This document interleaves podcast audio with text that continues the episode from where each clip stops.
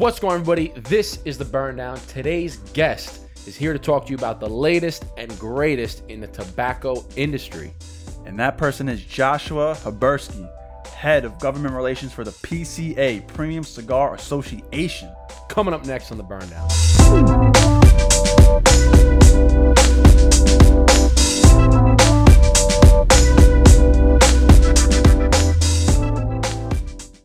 What's going on, everybody? Welcome to the Burn Down. I'm Justin. I'm Eric. If you're new to this channel, please hit the like button, please hit the subscribe button, and smash that bell to be notified for whenever we drop new videos. If you're listening to the podcast, whatever platform you're on, please just give us a five star rating, five thumbs up, leave a comment, subscribe. It really helps us out with the algorithm. Leave, leave something good. Just leave us something nice. Yeah. So now we got that out of the way. Our guest for you today is here to talk about all the latest and greatest from the tobacco industry as a whole. I mean, what us cigar smokers can look forward to, some of the things that we've overcome in the past. I mean, a lot of good stuff coming on this show. And uh, there's no better person who has boots on the ground than someone who's called the head of government relations for the PCA, which is the Premium Cigar Association. And that man, he's Joshua Habursky. What's going on, brother? Guys, great to be with you. I'm so excited for the conversation. I've been looking forward to this all week and, uh, you know, enjoy some cigars and good conversation with you both. Absolutely, man. We're uh, we're pretty intrigued to get to know you and to understand what the heck you do because I see you traveling here and there. I see you putting up all this stuff about cigars, and I'm like, man, how can I do this? What does this guy do? This seems super interesting. So uh, yeah, man, we're super excited. So thank you for being on. Thank you. So before we dive into this, like we do with every episode, Every time. we got to spark it up, we got to pour it out. So let's talk about what we're smoking. I see that I, before we started this, you were smoking something. I saw it. So I want to find out what are you smoking today? So, this is actually a private label, one that I worked on when I was in Nicaragua. I'm producing 3,000 of these alongside Ace Prime and Pichardo. And um, this will be a gift cigar that we give to folks in the cigar industry or in the political industry. Um, and it's a blend that I've, I've been working with Luciano uh, since October and gave all of my palate preferences, size. It's meant to be, it's 52 ring gauge, meant to be a presentation style cigar, but we don't even have the bands ready yet. Um, it, it, we're going to have the the release in the coming months and the what it's actually called. I've been previewing it a little bit, and each each conversation that I have, I reveal a little bit more. Uh, but it is it is a good cigar, and I look forward to sharing them with uh, both of you. Well, we appreciate that. And we know exactly how you feel because we're in the same, Yep. we're probably in the same uh, spot in our journey as you with creating the cigar. Got tasting it, don't have any clue what the band's gonna look like. Got the size, like One step at a time, baby steps. so. Because it's hard to taste a cigar. It's hard enough to think of a name for a cigar. It's hard enough to think of what it looks like for the band. So taking one step at a time. So what I have today, and I did it in mem- in in uh, accordance to you because I knew you were just in Nicaragua. So this is my first time having this. This is the Tabernacle, uh, the Wise Man, which I believe is a Nicaraguan puro. Um, I know Justin has had it. He says it's silky smooth. So when I looked in the humidor, I said, you know, it's made in Nicaragua. Josh was just there. I think it's time to uh, to spark it up. So this is what I'll be having today. I'm excited. A good stick for sure. Yeah, I remember that stick being uh, almost velvety. Yeah, like, that's what you like said. it's not you never, it's not really too many oils present, but I feel like it's it's still just a, a very rich smoke. Good So stuff. What I got today is uh, I believe this is courtesy of Luxury Cigar Club. Yep. Um, shout out to them. This is Casa Cuevas, the Edición Limitada. This is the Maduro Flaco. So this is not quite a Lancero. It's, almost a there. little bit thicker than a Lancero, but you can call it a Lonsdale. Yeah, it's nice. Um, had this one in the past, loved it, so we're gonna smoke that one today. And are you drinking? That is the next question. Do you drink? So I'm drinking black coffee with my uh, Washington D.C. mug. I'm in the PCA office here, literally like three blocks from the Capitol, and wow. I've been working on legislation uh, this afternoon. So I am not enjoying an adult beverage currently, but if I were, I would probably have a Diplomatico rum. Oh, a rum guy. I, You might be the first rum drinker on the podcast. Yeah, I haven't heard. We haven't heard that yet as a recommendation. What, what grows together goes together. That's what a lot of the cigar manufacturers have told me. I didn't. I originally wasn't a rum drinker. I preferred tequila, but uh, ever since having this job, after uh, two years, I've been drinking more and more rum. Flor de Caña, Nicaraguan rum. Um, I'm a big fan of that. Had a lot of it when I was in Nicaragua. Generally, tequila. My side hustle, so to speak. Uh, I own two uh, taco and tequila bars here in Virginia, so uh, that uh, that's why I have a, a finite love for for tequila. Well, Awesome. I certainly love tequila. I know you've Yeah. had quite a few experiences with tequila. One or two. One or two, maybe. Um, but yeah, a lot, not, not many people know or would think that tequila goes well with cigars. I mean, I, I certainly wait. didn't when I started. Uh, and obviously, there's certain types of tequila, right? Like extra añejo, and the añejo is more of the sipping tequila. Probably goes with cigars rather than blanco or reposado. You know what I'm saying? So, um, but anyway, let's. Uh, we're drinking one of our favorites, which is Eagle Rare. Um, one of our absolute favorite a new favorite. A new favorite that we came across. Um, do you do you like whiskey? Do you like bourbon? I do, I do. We uh, I drink a lot of it, steaks, cigars, and a little bit of bourbon. I, I, that's a good combination. Most definitely. Can't go beat. Can't beat that. So while we pour this out and we light up our Yeah, cigars, let's do it. we got to ask you the first question.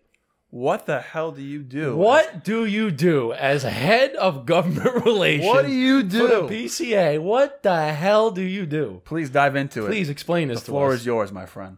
Absolutely. So I serve as the chief lobbyist for the Premium Cigar Association. Uh, we represent the 3,000 plus retailer retailers and lounges across the country in the United States. Um, so I advocate for the stores. I advocate and lobby in Congress with the Food and Drug Administration, uh, as well as in the states. So, uh, you know, as head of government relations, I work with our state team, ensuring that there isn't any negative laws or regulations that um, harm the legal purchase of, of legal adult products uh, of premium cigars and pipe tobacco. So we also represent pipe tobacco. Um, and uh, in that, you know, I also do a lot of the public affairs side and advance the industry. We want to make sure, show, you know, the economic um, impacts and the small businesses and the jobs that are at stake in the premium cigar side, as well as advocate for for consumers and uh, you know folks such as yourselves, so that you can continue to do what you love and enjoy in your pastime and passion, much like mine. I started as a, a consumer, you know, a decade ago, enjoying cigars, and I have my dream job because I get to enjoy it and share the stories and the insider stories of premium cigars with uh, other other folks and other consumers. Now, like, what did you go to school for? Like, what do you? Who goes to school for tobacco? You know, how does how does one get into that? So, you know, I started lobbying actually for the American Motorcyclists Association. So, completely different area, um, you know, on highway, off highway motorcycles, and then did a brief stint with the Diabetes Association in the public health space. And then, most recently, before coming to PCA about two years ago, I spent three and a half years lobbying for community banks in the financial services sector. So, I went to Georgetown uh, and got a master's in American government and understand the policy side. Um, I always had a background in grassroots uh, lobbying and getting people in, in excited and writing to their members of Congress and talking to elected officials. So before I started at PCA full time, I built a website called cigaraction.org for the association. And you can go there, write to members of Congress, find out about what's affecting your state um, and, and some of the challenges and opportunities that we face from a government relations perspective.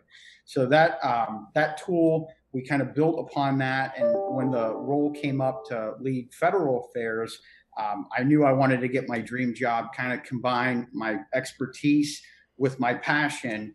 Um, and I lobbied, I think the, the most I've lobbied for was this job.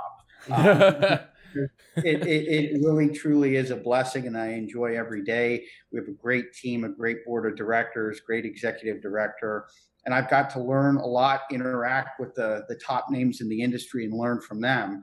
So, you know, in the experience side of things, I've also, um, you know, taken the uh, tobacconist certification, um, you know, went to Nicaragua, have done DR, different trips there, have gone to Tampa and the JC Newman factory and really studied all of the supply chain and all about cigars uh, to kind of marry the two expertise of lobbying and, and premium cigars together. So you, so you basically make sure that people don't fuck with our industry. yes, absolutely. for lack of a better term, you make sure people don't shit on our industry, so we can continue to do what we got to do. yes. So, Damn, um, that that's that's pretty that's pretty awesome, actually. I mean, it, so he's the guy. Like he's you, the guy. The, you're the guy. so when something shitty happens, we know who to come to. yeah. Well, we're fighting a lot of stuff. You guys are, are based in New York, right? Yes, yeah. Well, so one of the things we want to ask you is what the hell's going on with 100% tax in New York? What's going on with that? yeah. yeah so we're fighting that. Uh, currently, you know, the they want to increase it to 129%. Um, you know, we've talked with the governor's office and a lot of the state elected officials there, and we think that we have a good shot at beating it. We're going to have, you know, uh, some different campaigns. That's going to be one that we'll launch on Cigar Action, where you guys can write to your elected officials, send a pre-written message saying, "Hey, don't mess with the premium cigar industry. It affects a lot of jobs. It affects small businesses that are recovering from coronavirus." Um, so, you know, in New York, there's there's a lot of stuff. I, I, would say California and New York are the most challenging states to operate uh, tobacco business in currently. Um, we had another bill in New York that would basically require retailers to have a minimum uh, manufacturers and retailers to sell premium cigars with a minimum package amount. So you would only be able to buy five cigars at a time. And as you guys know, much like myself, I go to a shop and buy one of this brand and one of this brand and one of that mm-hmm, brand yeah. and try new stuff. To me, that you know, why are you going to regulate single cigars out of existence? That doesn't make any sense. So we're pushing back against that as well. So what does it take? So like, you know, government officials, you know, the governor of New York, governor of California, like do they even like take a look at cigars or do they just kind of just bundle it in with everything else underneath tobacco? Is so that like a fight? I think that's the largest part of of my job and the most time is educating policymakers on what premium cigars are and what they're not and how they relate to you know any of the other tobacco products. So you know this differentiating ourselves from vaping and e-cigarettes um, you know, the flavors issue, machine made issue, um, mm. as well as, you know, age of purchase. Those are some big things that come up all along the way. But, you know, we've been doing aggressive education campaigns here in Washington, D.C. In Congress, we did last year uh, 150 meetings, even uh, in spite of coronavirus. We did 350 uh, meetings the year before in person.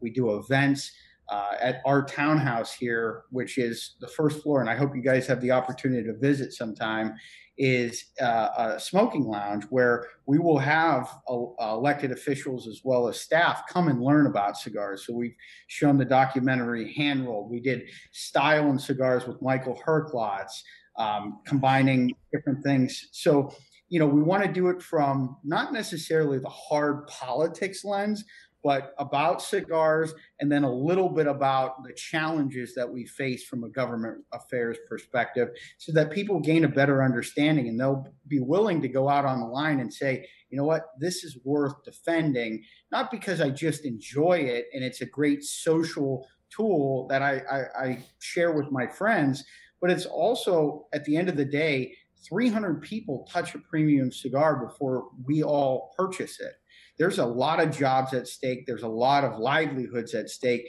here in the United States with all the small businesses, but in the DR, Honduras, the Dominican Republic, Ecuador, we're talking about hundreds of thousands of jobs yeah. in areas that where there's a lot of poverty. And without this, it would be significantly worse. Mm. Wow.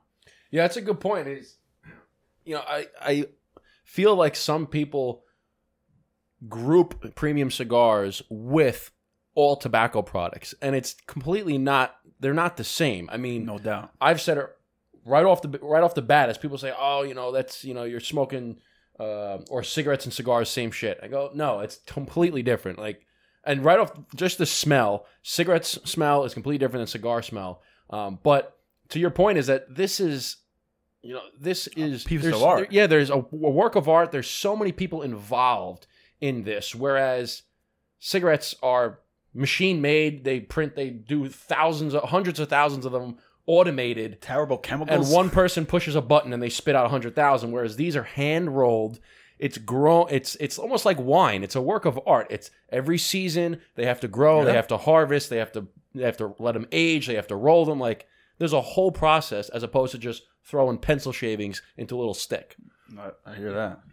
Yeah, this is, you know, whole leaf tobacco, vegetable gum, and water. Those are three ingredients to a premium cigar. That's it. They're a work of art, as you mentioned. I mean, look at the boxes behind you. The whole, you know, the whole concept of it is a time uh, honored artisanal tradition, and I, that's what we were, we're, we're trying to event, uh, you know, defend as best as we can. And the boxes themselves, we were able to, you know, sue the FDA. We were successful in preserving um, the warning labels. Uh, they wanted to basically cover the box with warning labels.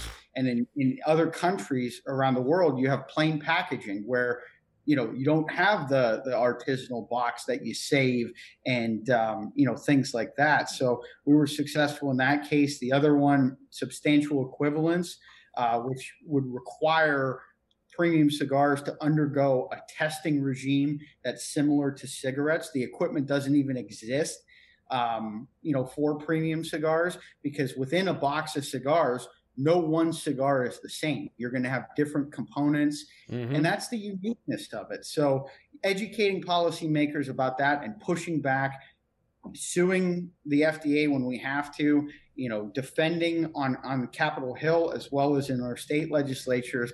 That's what we're trying to work a, as an association. In addition to, you know, all the other member benefits that we provide, you know, retailers with. That's awesome. So I was gonna say so so one of the things I wanted to ask right away and maybe this is the one you were gonna ask but go ahead uh, I was going to ask something. Were you? I was going to ask something. ask it, ask it. no, no. I mean, um, so overall, and you know, the United States as a as a whole for tobacco and cigars, is it mostly positive? Like, you know, because sometimes I feel like people, you know, uh, it seems like the cigar industry is kind of taking a downturn when I want it to be in a in a in a upturn, if you will. So, is it mostly good across the country, or is it? You know, I, I think that there's a couple ways to answer the question. Um, one of which, you know, surprisingly, with COVID, we have more new cigar stores and new lounges last year than we we lost. Wow. 1.2% of our membership closed permanently due to COVID and other financial situations. But we've had a net positive gain of new stores. They're popping up. Um, you know, a lot of people have more time to enjoy a cigar. Um, they're smoking a little bit more frequently. I know I can speak from from personal experience. You know, having more time, working from home occasionally. I'll, I'll smoke a, a cigar as I'm, I'm drafting memos and things like that. I think a lot of people in the young professional category are, you know, doing a bit of a small cigar boom, uh, which is positive there is anti-tobacco sentiment um, that I think prevails not only in the United States but internationally and globally. Um, we're doing as best as we can to fight against some of the misinformation and clumping together premium cigars um, into you know one category of tobacco. But it's it's a difficult fight. I think that the vaping issues that we had last year um, and the youth access that paints a negative light on tobacco in general. So, you know, we, we have our work cut out for us, but I think all in all, this this past year we had more victories than we did defeats.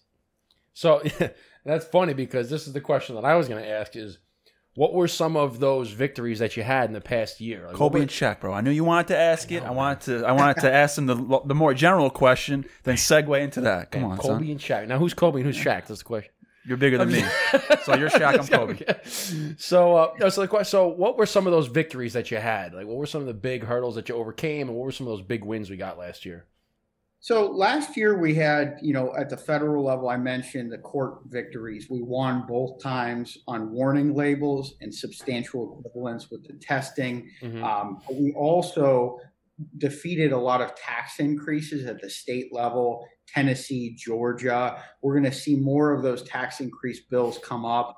Um, I think a, a you know a, a monumental victory that we had, and it started early last year, and it's being still realized today. Is that we have a definition of a premium cigar that's recognized by the courts, it's recognized by the Food and Drug Administration. So when we go and negotiate with even localities, states, and the federal government, we can say, you know, you want to address youth access to smoking. Well, youth don't smoke premium cigars. The average age of a premium cigar consumer, you have your first cigar at the age of 30. That's the average. Wow. So, you know, with stats like that, and that comes from the Food and Drug Administration and the National Institute of Health. That's not an industry backed study. So, taking that, I think we're going to be able to get some carve outs and, and really have that distinctiveness between premium cigars and all of the other categories of tobacco products. So, that's going to be a victory that continues.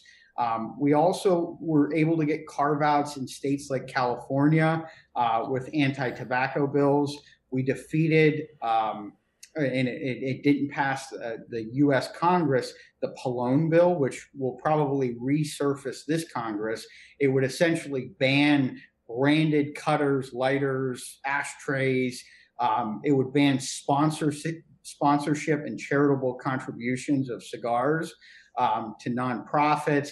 It basically would, you know, make all tobacco products into what cigarettes and the cigarette companies have to undergo with a master settlement. So that was a significant victory, not, you know, having that pass Congress last year, because I'm sure you guys are in the same boat as I am.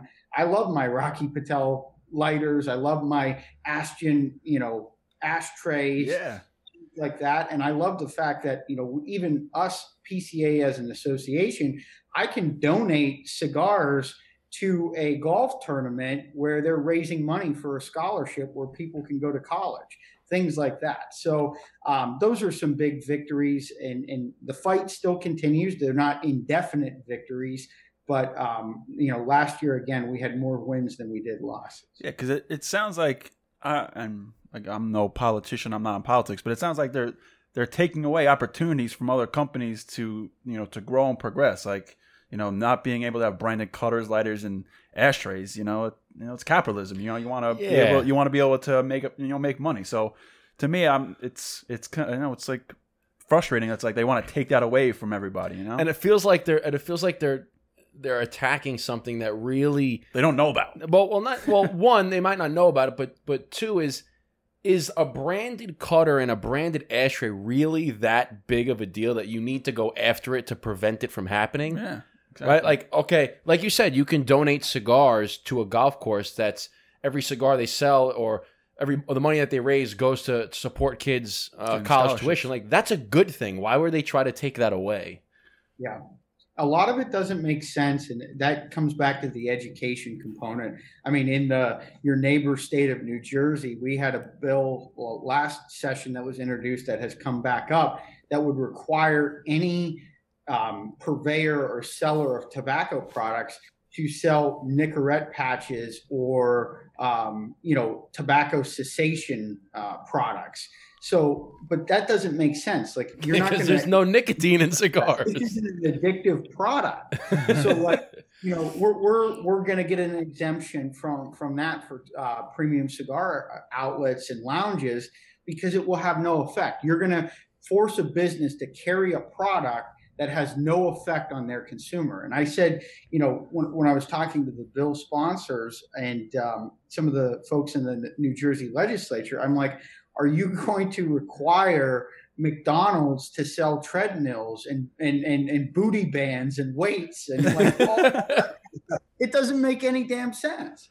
That's a good, that's a good point. It's Yeah, that's, bizarre. that's a good point because yeah, because you're right. It, I think it all goes back to what you're talking about, where you're trying to educate the the legislators and the bill makers about premium cigars. Is a lot of them are making bills about stuff that they don't know about, and they're or they think that they know X when it's really Y. And I think that's what you're you're really trying to do is no, it's not X, it's Y. This is what it's all about.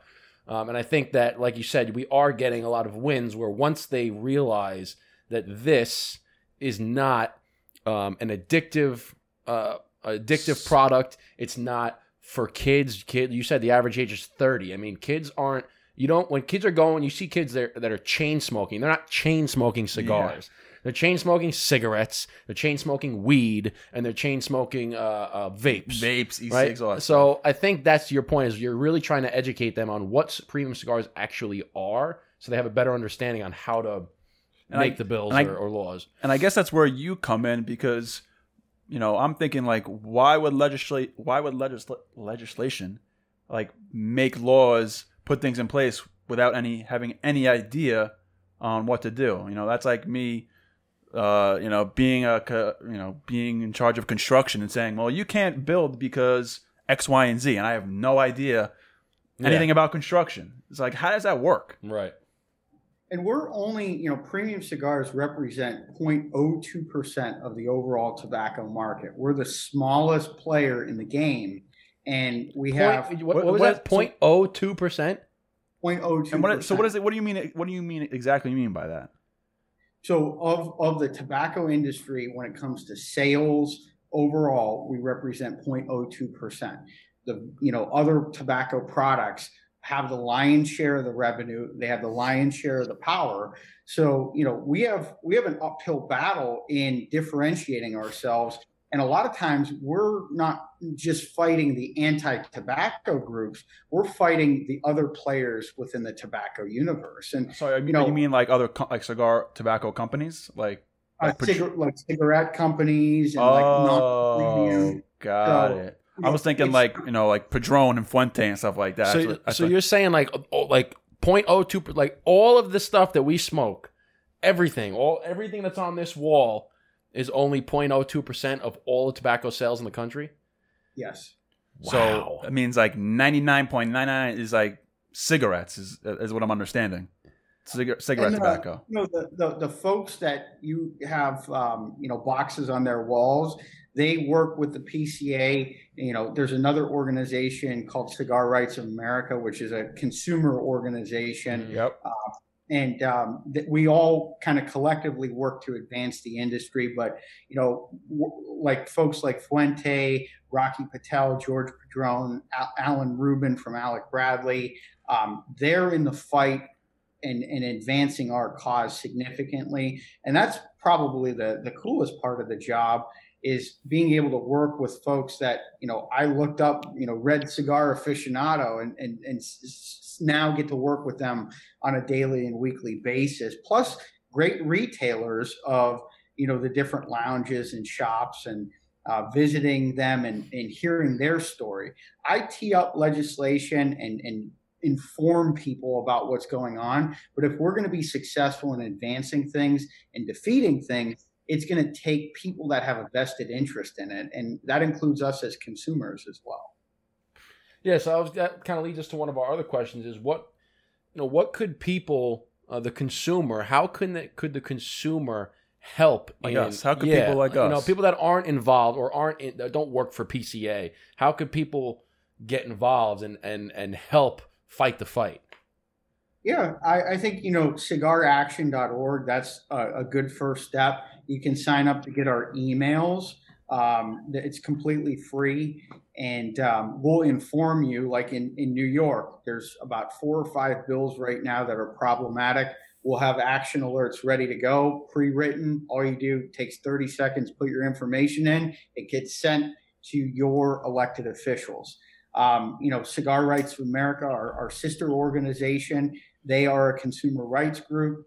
Um, they're actively, they have membership, so you can pay I don't know what it is, 29, 30 Yeah, bucks. I'm on the I'm on the emailing list. I get Yeah, the emails. I, I get think I, emails I got one of those free ones when I bought a pack from uh, like a Holt cigar. I bought like one of those ten packs and says get Yeah. a free year of cigar rights. Well, they were at um they were at uh before coronavirus in 2019. We went to cigar uh, cigar fest in Pennsylvania, and they had a booth there. And Yeah. if you signed up for their emailing list, I think they give you a you know a cigar. So I still get their emails, and they're always talking about the different laws and all the stuff that's happening in um you know in the cigar industry. Th- those are those are two you know inexpensive resources that um, you know anybody can do. I also think just becoming in, informed and being you know the watchdogs in your area. If you hear something, you see something in the news, hey, you know, is this going to affect us? You know, there there there's about a half dozen people that work on this on a daily basis, and we're here to fight for you. So if you hear something, you know, feel free to reach out to me or or one of your guests or listeners see something that uh, concerning to them that would inhibit their ability to enjoy a premium cigar, we're here to research it and fight for it and, and advance the industry. I think um, all of us can agree that we want to ensure that this pastime of ours uh, is protected for many years to come. Yeah, I don't want to have to go out and start stocking up on uh, yeah. on my quote unquote ammunition for smoking cigars. Right? I don't want the oh July first, no more cigar. I'm going to be going. I'm going to go to every state in the country and buy as When much. you have you doing a lot of road trips, going crossing. I don't want to have to do that, man. I like this too damn much. So, uh, quick, quick question off cigars. I know you're a big Conor McGregor guy. You know, I, I see you wear the pinstripe suits and everything. You know, what are your thoughts on the fight? You know, how do you feel about your boy? So I had the uh, the actual replica of his uh, notorious suit uh, with the uh, profanities on there, and I wore it on Friday. So um, That's a great It- suit. That Yeah, is a great It's slick, suit, man. It's slick. For all those watching that have, haven't seen that suit, go type in Conor McGregor. Fuck you, suit. Okay, we curse on this podcast. If you don't like it, go watch Okay, some other I- podcast. Okay, but the suit is pinstripes with "fuck yous" on it. Crazy. so you you actually have you actually have I yeah, I have that. The first time I wore That's it, I was presenting at an awards ceremony in front of like a thousand people. No like, I- way, really? I always wear crazy suits and that. One suit I had, it looked like the Hamburglar from McDonald's.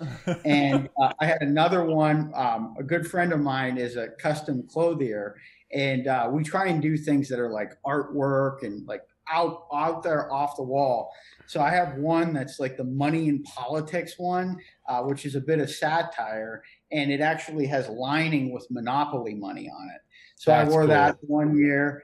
And then, uh, you know, Cam Newton is certainly another inspiration uh, for for style. And Oh, then yeah. McGregor, of course. So I wore it. Nobody knew. I mean, it, it's so small unless you um, zoom into it, you won't be able to really read what it says.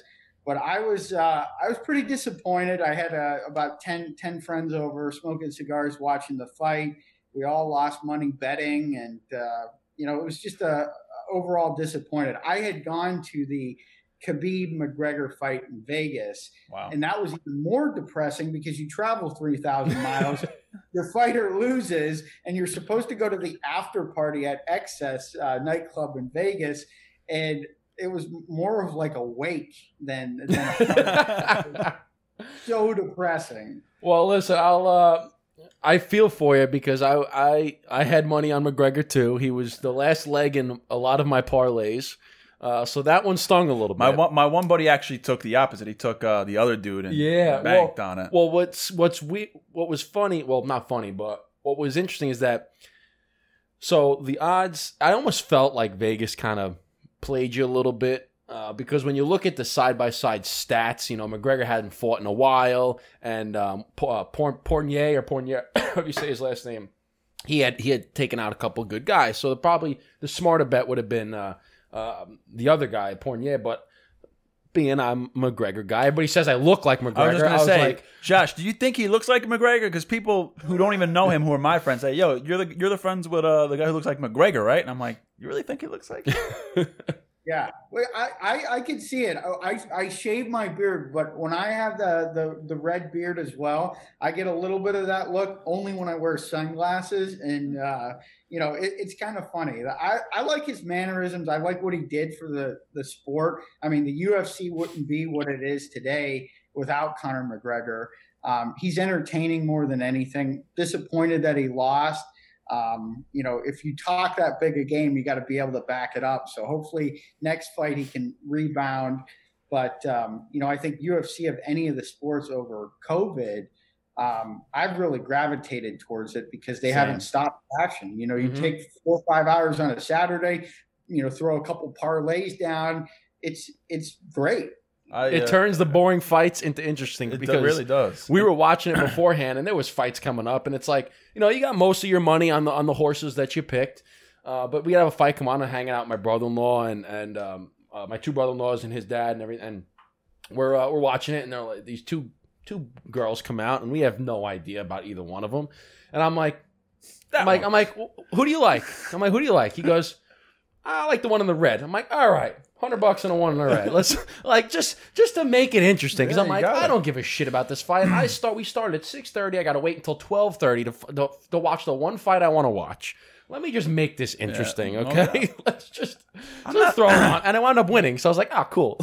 I'm not as much as a betting man, but I, I agree with you. Uh, COVID has definitely attracted me more to UFC than any other, uh, any other sport. I mean, my brothers are huge into it. Yeah, your brother's a big UFC guys. My, my, brothers usually get me into the most things that I like. So if I like something, it's probably because my brothers liked it first. But um, I love UFC. I mean, if you got nothing going on a Saturday, especially during COVID, because you really can't go out. Yeah.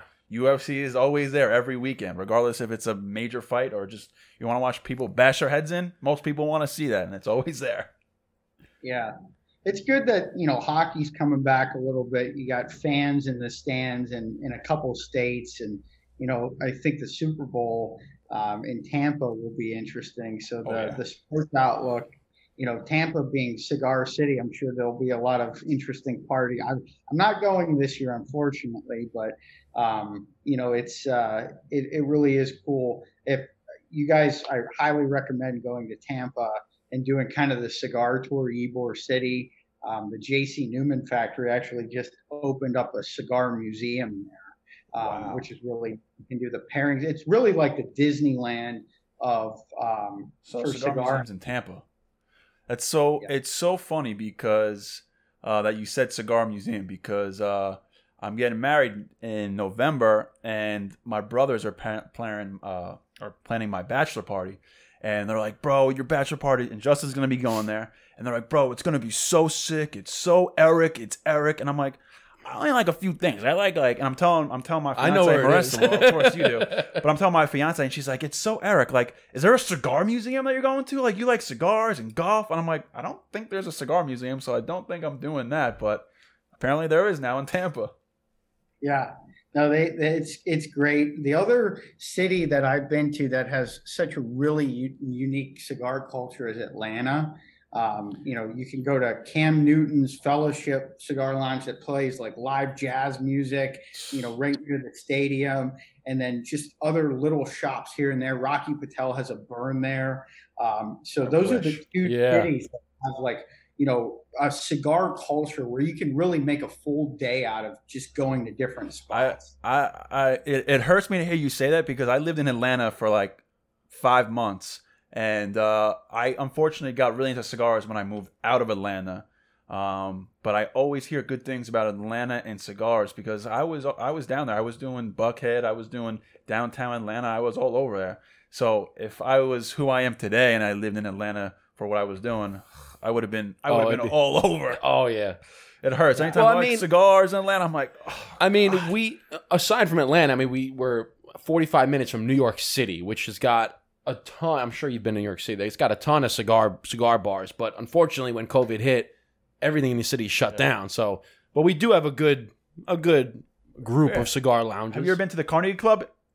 I have. I, that is an amazing spot and then you got Grand Havana Room there, and I love Lexington Books. Yes, that me, you know, going in there watching James Bond, the way you enter the place, you feel like you're in Never a been. mafia movie. Yeah, I mean, it, it is a blast. I when I went to New York City, I was doing a couple meetings with elected officials there, and we did a little bit of a New York City cigar tour. And Lexington Books was on the list, and I kept one of the matches. And on the train back to DC, I'm like Prague, Prague. They have another location in Prague. So I went and on the train booked a trip to Prague and went to the Lexington Book Books uh, for a long weekend in Prague which was equally as cool. Wow. Um, you know, in, in another country. Uh, but I was devastated this past year with the closing of Nat Sherman. That was probably Mm. my favorite spot. Oh man, it's so it's so unfortunate. We've, Yeah. we've been there. I mean, it's right outside Grand Central. It's like the staple in New York City. The entrance is just beautiful. Yeah, even if you don't like cigars, you just want to go in because the outside was so appealing with the clock and the and the uh, and the Indian holding the clocks up. I mean, it was just like a grand Grand Central, and you had like, like the grand cigar like stra- Yeah. uh, structure right there. It was it's really unfortunate because. Um, The- I was my last time I was in there was right before coronavirus. I was in there like last year in January, and it, it just hurts. Yeah, it hurts. it's very unfortunate. So, so let me ask this: so you said you went to you went to Prague to go to this Lexington, um, and I think Lexington Bar and Books also has Hudson Bar and Books uh, as well, right? Because I've been to the Hudson one too, and I don't think it's as as as lavish as Lexington one is. But so you've been to Prague. What other places outside of the country would you say? I mean, you've been to Nicaragua, and might that might be where your answer to this question, but what are some of the other places outside of the country that really stand out that you've been to that you went to either a lounge or you went to a tobacco farm you know what are some of those places Yeah, you know, I think the big three are Honduras, Nicaragua, and the DR. Um, also, you know, there's you can smoke in next to any location in any of those spots. I think that's what the beauty of it is. You know, in the United States, it's hit or miss. Like you go to a hotel, you're on a beach. Well, and even in Florida, which I think Florida has an amazing cigar culture, not just Tampa and Miami, but you could go all along the coast. There's lounge after lounge you know, place after place. But there was a bill introduced this week that would ban s- smoking on public beaches and public parks. And Oh, we're fighting back uh, uh, on this. Um, we had one of our uh, board of directors testify at the committee hearing this week about it because I, I love going to Miami and, and, and Tampa and, and any of those spots, Naples, Florida, having a cigar on the beach, you know, having a having a cocktail none better. uh, Miami. Like, there's nothing better to do than walk around and smoke a cigar. You can. You know, you got smoke- the you got the floral button down, the the silk button down. You got the fedora, the you got hat you can't forget cigar about in the your hat mouth. I mean, come on, man. It's like it's a vibe down there. can't like, forget how- about the hat come on. It's when I was I went to the Key West. I was in Miami, and then I drove down to the Key West, and I went into a little little clothing shop in Miami. I bought a fedora, and I, I was just like living. I just felt like I was living life. I was felt like walking around- scarface in his I was- convertible bro, I was in fucking smoking a cigar, having my you know tank top or button down with that fedora on. Then I was in the convertible. I'm like, who? chichi get the yayo Yo, come on! It was, it's so good. So the fact that you just said that it hurt. You know, I hope it. I hope that doesn't happen, but that So- would be tr- Yeah. that would be devastating. So It- any any of the you know places that have good smoking laws where you're allowed to enjoy cigars in a lot of different places. I love any venue that you can eat a good meal, whether it's pasta or steak, and Yes. smoke a cigar while you're eating, Oh. or afterwards have a little cognac or uh, a port as a, a dessert with a, a cigar. Um, you know, this trip, this recent trip to Nicaragua was eye opening. I got to go to Jalapa, I got to go to Esteli, Managua, pretty much all over. And um, I had the opportunity to meet with the Nicaraguan Chamber of Tobacco, uh, which was really cool. And they gave me this like hand painted cigar box, and in it had you know 20 different cigars from 20 different companies that are their members based in Nicaragua, and that's something that is like a, a trinket that I will cherish, um, you know, for the rest of my life. But the um, you know venues there, the the restaurants, and then just being able to go to a factory or a farm and enjoy a cigar that is a really cool experience too i visited seven factories while i was there this trip and um, three farms and um, you know each each one was different and i learned a lot about it Um, had the opportunity to meet with um, the the folks at Oliva. They have such a sophisticated operation. Uh, Perdomo, Aganorsa, um, and the Plasencia farm. I, I think of my go-to smokes are usually Padron, Tatuaje, Plasencia, Ace Prime, and then uh, it used to be Nat Sherman, and, and now with uh, Michael Herklots relaunching the Timeless and Metropolitan brands at his, his new company, I will likely gravitate to those as well. So when so let's ask you this because we like to ask this because the stories are always different. When how did you get into cigars? What was you know what was the first? How old are you when you yeah. first had your first cigar? How'd you get into it? Was there a special story? Do you remember your first cigar? Yeah, I, I, I absolutely do. It was a Rocky Patel cigar. Um, I was 18 and um, 18 or 19, and it was my professor of political science that got me into cigars.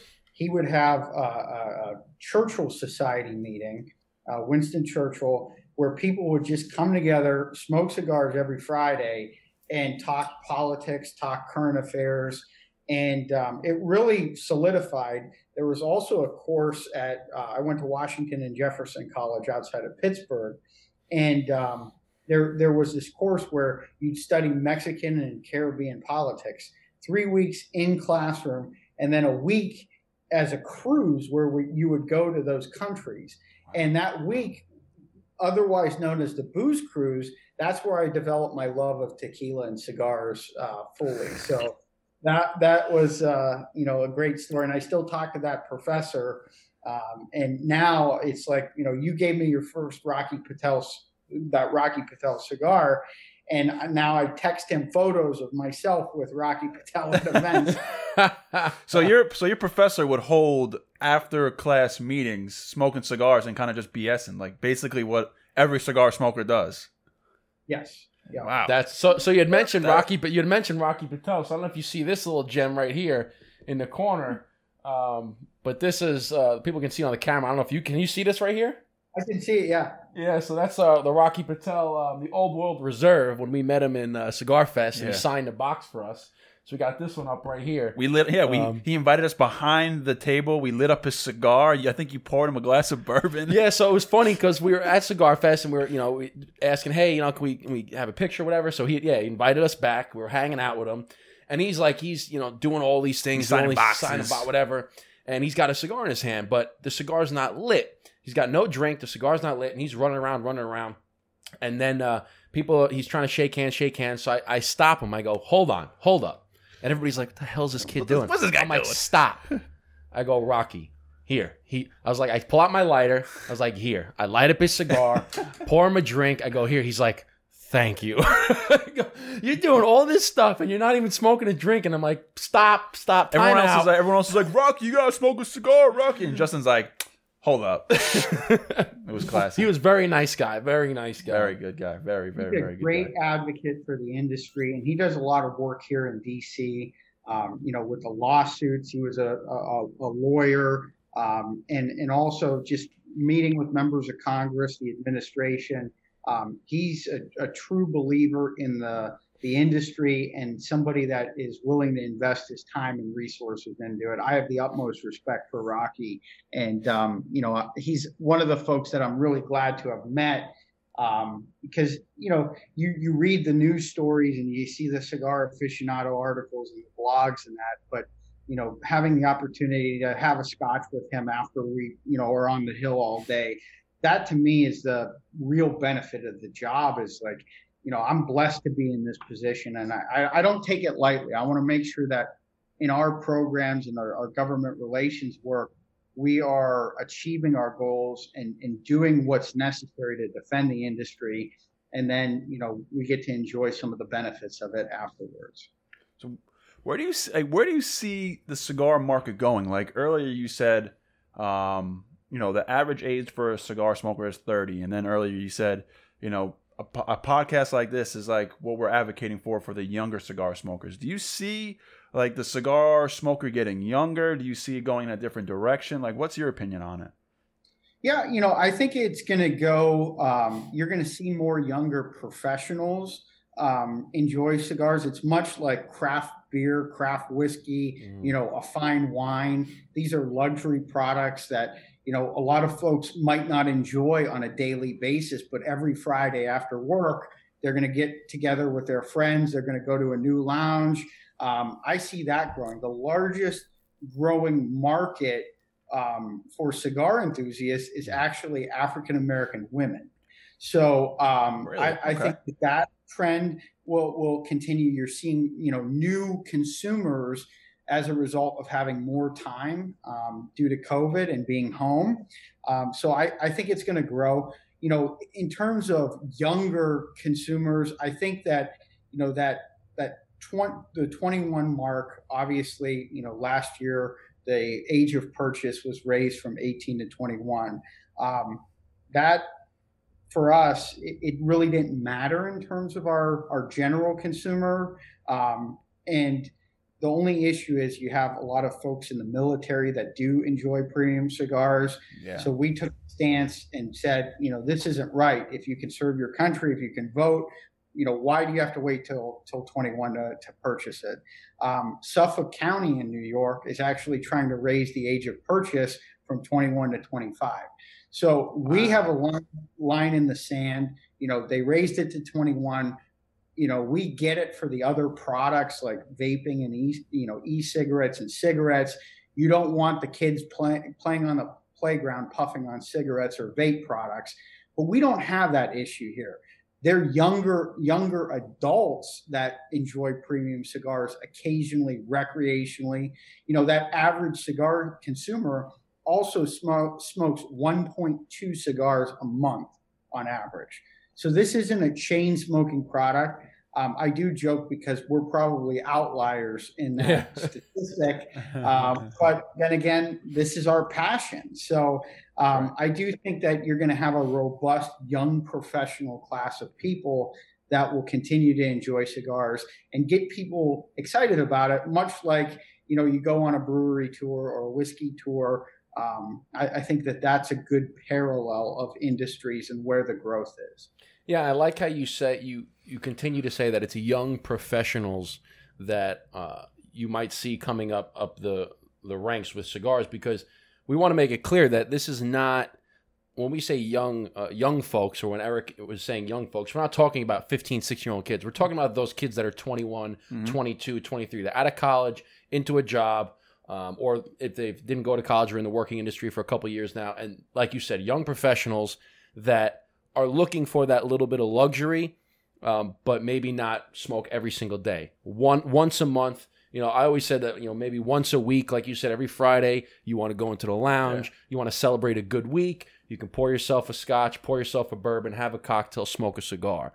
Um, and I'm, I agree with you where if you can serve for your country at 18 and you can vote, you're technically considered uh, an adult in the eyes of the law at 18. Why can't you have a cigar? Why can't I? I believe why can't you have a beer? If you can fight for your country, why can't you have a beer? Why can't you? Why can't you smoke a cigar? Um, but I mean, like you said, when they raised it to 21, it wasn't really that big of a deal for the cigar industry because people from 18 to 21 aren't really buying cigars. Yeah, I don't think yeah, most kids think. I don't even think they even think of cigar. I mean, I, I mean, Justin and I, I'm sure yourself, I, we grew up around it. So, um, but even then, even growing up around it all the time, in college, I you know every once in a while I just did it as a joke to be like, hey, look at me, I got a cigar, I'm yeah, cool. Yeah, yeah. And it wasn't until I moved to Connecticut and went to Cigar Fest that I I was twenty five ish. That's when I really got into it. That's when yeah. I really took a deep dive into cigars. You know, it, it's cost prohibitive too. Like you're not going to be able to afford as as a younger person, you know, to have cigars all the time. And I think you kind of grow into it um, one of the things that we have to face as an industry and as consumers is to kind of um, counterbalance that whole stereotype about cigar smokers that they're, you know, old fat guy with the top hat. Like that's not your average cigar smoker. I mean, it, it, it cigars transcend socioeconomic classes, race, religion, political affiliation. Um, my best conversations, even before having this job, were over a cigar. Mm, You know, it might absolutely. I mean, business discussions, all of the above. Like it, the the meaningfulness of this, it relaxes folks to the extent where you know some of the top, as you guys know, we we don't get into partisan politics at PCA. We're we're the party of cigars, not Republican, not Democrat. But whenever you have those tough partisan conversations, a lot of times I have them in cigar lounges where we're all relaxed. We have civil conversations and we get people from all different walks of life that can, you know, respectfully have a conversation about tough issues. So I enjoy that. Um, and that that's something worth defending. And, and we got to go out there and spread the word. And, and that's why I'm a huge advocate for cigar media, for the podcasts like this, because you tell the different stories you know sometimes you might have a celebrity on there sometimes you might have someone like me on there and and and women men different backgrounds that's important to tell those stories Yeah, and that's like the one thing that we really and we talk say. about all the time is it is all the that time. Is the whole point of this and what we're trying to do is that cigars are a way to relax. You can have a conversation. And just like we're doing right now this is just because you're in dc and we're here in, in, in new york it's like we're in a lounge. We're just having a conversation relaxing. It's been a, a rough week or a rough day whatever it is. But we talk about all the time. It's all different walks of life we had them all from from singers to athletes to to you that's in the government side of it Military. government related to military to just us talking like you name it we've had them on here and every episode's been great the conversation's been great and like you said it's all been neutral we haven't talked about anything negative we haven't talked about any gossip it's all just good conversation um, all over a cigar and, and a drink Sounds like you know political debate should be in a cigar lounge and just smoking a cigar. I mean, that's what it sounds. That's what it sounds like. For sure You know, like you know who uh, who wants to get angry and mad when they're smoking a cigar? No, you know, you- you can't i don't think you can I don't. I, I, I don't think you can. There should be a study cigar. about it. There's a, something in the cigar that like you know reverses the adrenaline or something. You know about getting mad. You know, so uh, we got to get on that research you know make make sure that everybody knows that yeah, let's get it. I'll be I'll be a part of it. I'll be happy to I'll be happy to do that research. for sure we so definitely we got to have you guys come to uh, DC at some point to our, our offices here, and then of course our, our big trade show. Um, Most You know, definitely. the the trade show is a, a great time. I I think when I was there uh, two years ago, of course last year it was canceled, but two years ago, within the six or seven day time frame, I had 84 cigars Yeah. yeah buddy trying out new, di- you know, different things. And um, I mean, it's a blast. It's the who's who of the cigar industry, and um, you kind of it, it really is the Super Bowl of, of the cigar industry. so did you did you not smoke for like a week after that because your lungs Yeah, how did your how did how, how did your mouth feel? I don't know if you have a wife or a girlfriend or whoever, but you know how. Took a little bit of a reprieve after that. I, uh, you know, you have to take a break in moderation. But you know, for me, like I'll, I'll have one or two a day, um, and I like trying new things. Whenever I go to a cigar shop, I will get three cigars on average. One is whatever is local to the shop because they a lot of times will have private, you know, private Mhm. label cigars or even some of the factory throwaways um, that you know five bucks. It's un, un, you know doesn't have a band.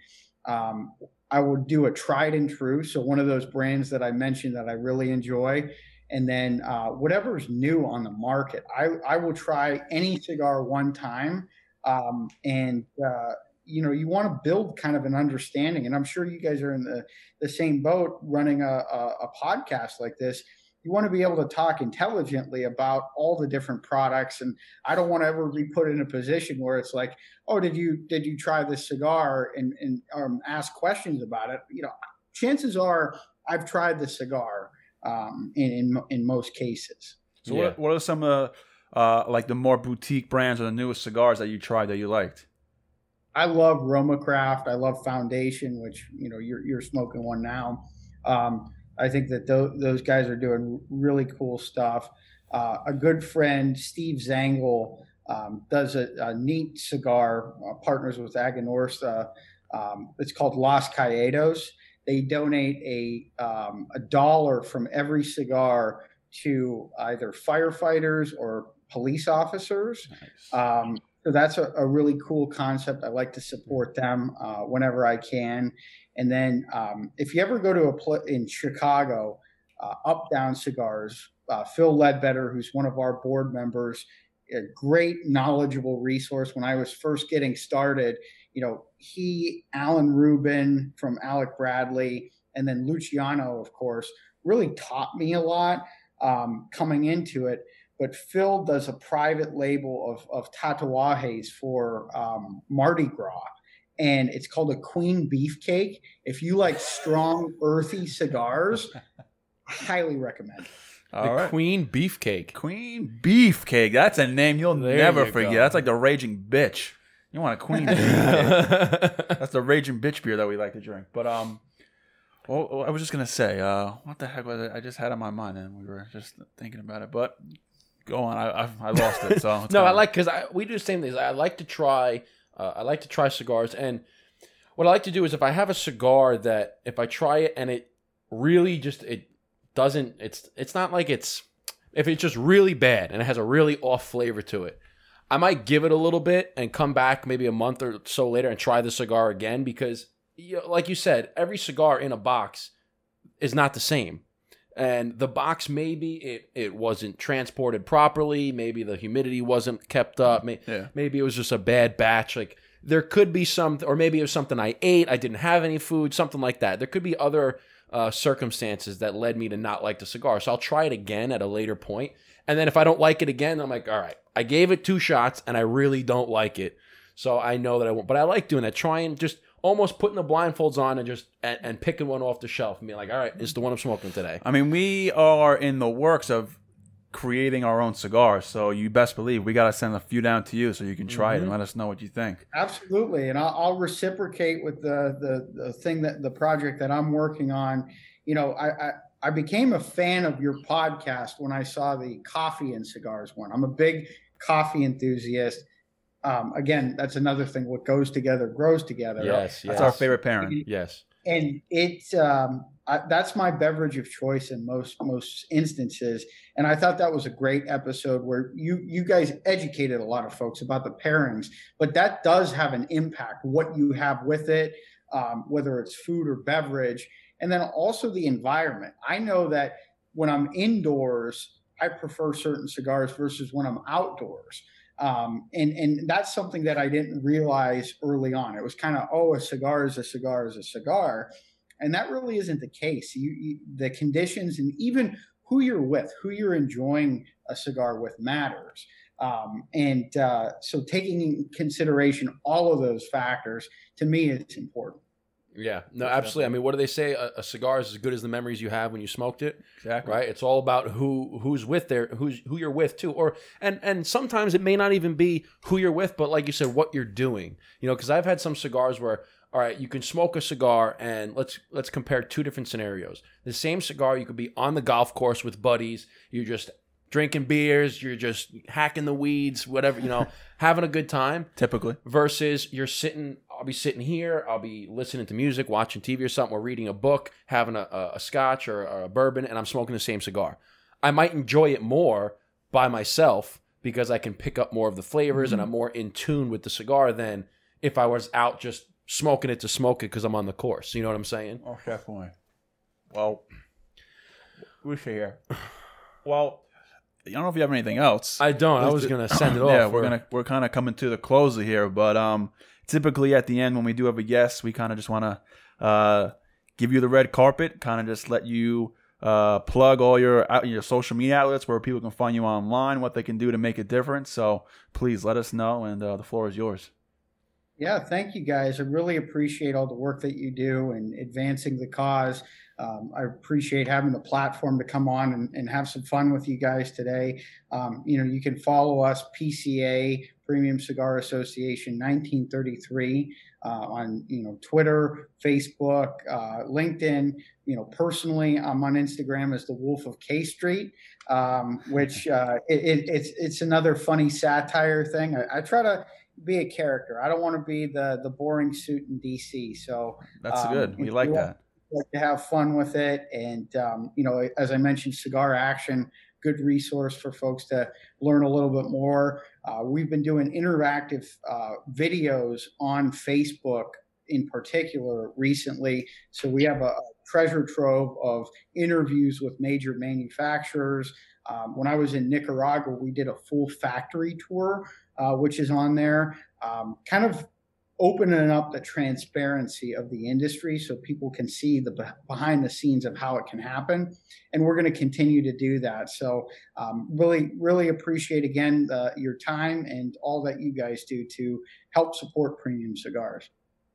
Well josh we thank you for your time for being on the burn down podcast. Yeah, um, and and like josh said you can follow him on all of those. The links will be down below as well um, reach out, follow them on Instagram, and, and support the cause because we sure love smoking cigars. I know Josh sure loves smoking cigars, and we don't want to ever get rid of it. We're going to keep fighting the fight. Keep fighting the fight. So, with that, yep. Josh, thank you very much for your time, and we're going to send it off. Take care, and Cheers, stay smoky. Guys. Salute, my friend. Appreciate you. Cheers.